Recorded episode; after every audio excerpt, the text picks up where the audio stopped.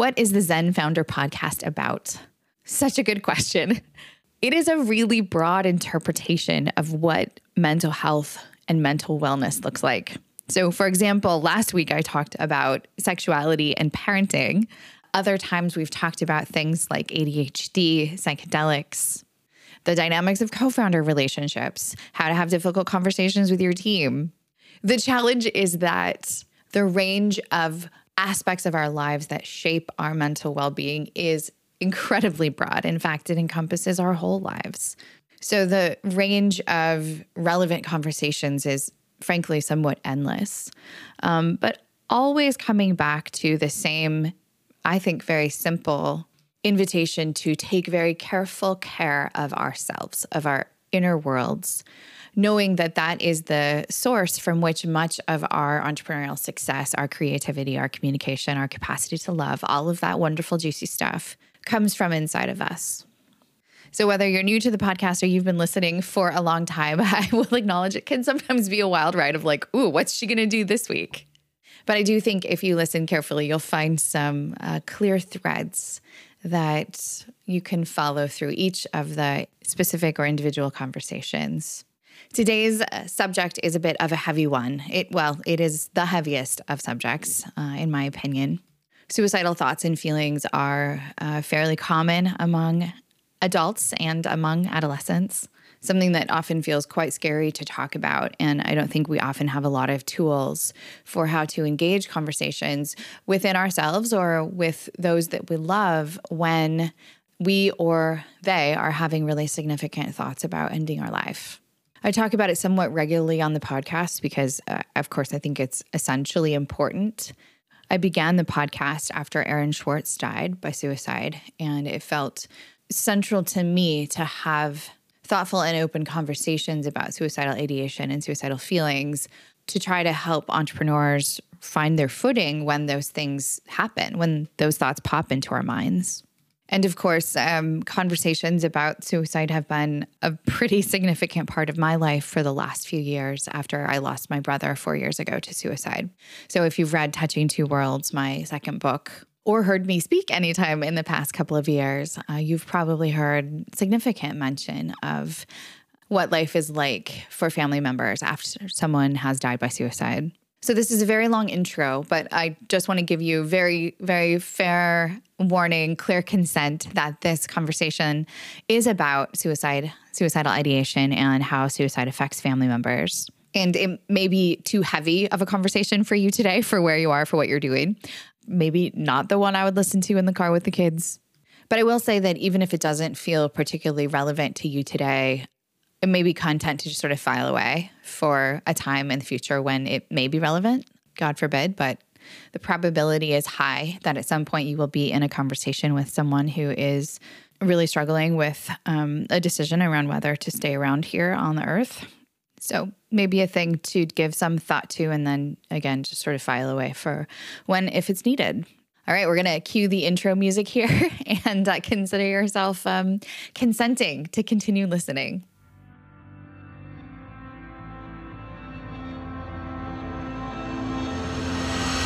Welcome to the Zen Founder Podcast. This is a place where we have conversations about mental health and entrepreneurship. We have a pretty broad conceptualization of what mental health means sometimes depression, anxiety, sometimes relationships or physical health. The goal here is to bring some calm into the crazy roller coaster of ups and downs that is life for many entrepreneurs. I'm your host, I'm Dr. Sherry Walling. I'm a clinical psychologist and an entrepreneur, married to an entrepreneur, live in the world of entrepreneurs, and I'm so pleased that you have joined us for this conversation.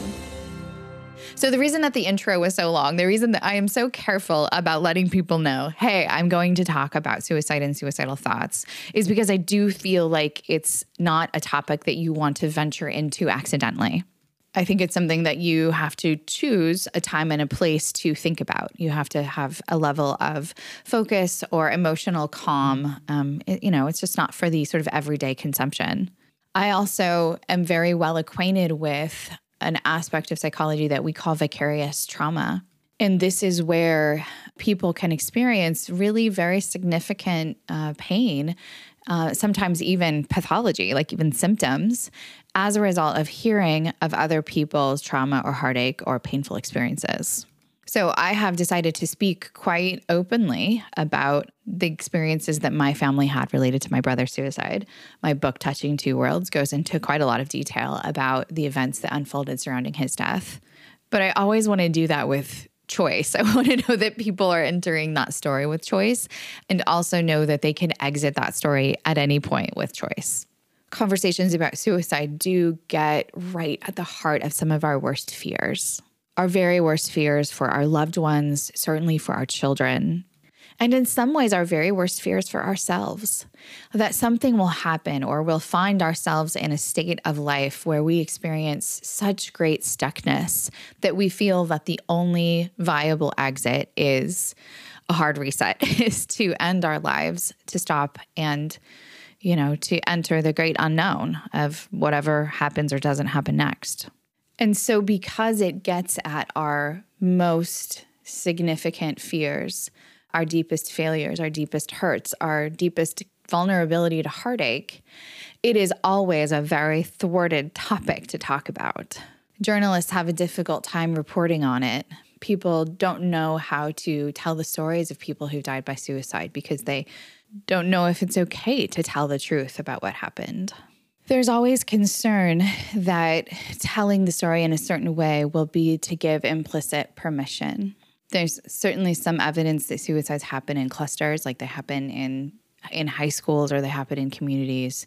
So um, something happens psychologically in the minds who are vulnerable to suicide when you know another person dies in that way that um, maybe makes it feel a little bit easier to take action on some of the thoughts and feelings that they were having. So I don't diminish that as really very dangerous. That's why, again, I'm super careful about how and when and where I discuss this, and with the idea that there's as much consent as possible. The reason that this is top of mind for me right now is because this week marks the last time that I saw my brother alive. March 17th, the day that this podcast is released, uh, is my mother's birthday. Happy birthday, mom. But as such, it was the last day that our family uh, gathered together my husband and children and I, and my mom and my brother Dave. So we had brunch together on my mom's birthday, and my mom and Dave went to a museum. So it's the last day I have photos of him. It's the last day I, you know, got to hug him. And he died about six weeks later uh, by suicide. And I think the thing that I want to say is that I know a lot of people have thoughts and feelings related to you know, my people would be better off without me. I'm a burden to my family. My kids think I'm an asshole. My wife doesn't like me. Whatever the particular story, when people are in a place of stuckness and of darkness, it's really easy to weave in a narrative about how others would be better off if you weren't here. It is, in fact, almost always part of the thought process uh, for people who have a significant suicide attempt or for people who are in the throes of a really desperate de- depression. And I want to say, really, I don't know, honestly, I guess, from my perspective, is that, of course, the, the living will continue to go on. You know, those of us who feel really bound to our lives and have decided to be in our lives, we will continue to be in motion and doing things and building things and hopefully through a lot of grit and grace, recover the capacity to love deeply and to heal from the loss of that death.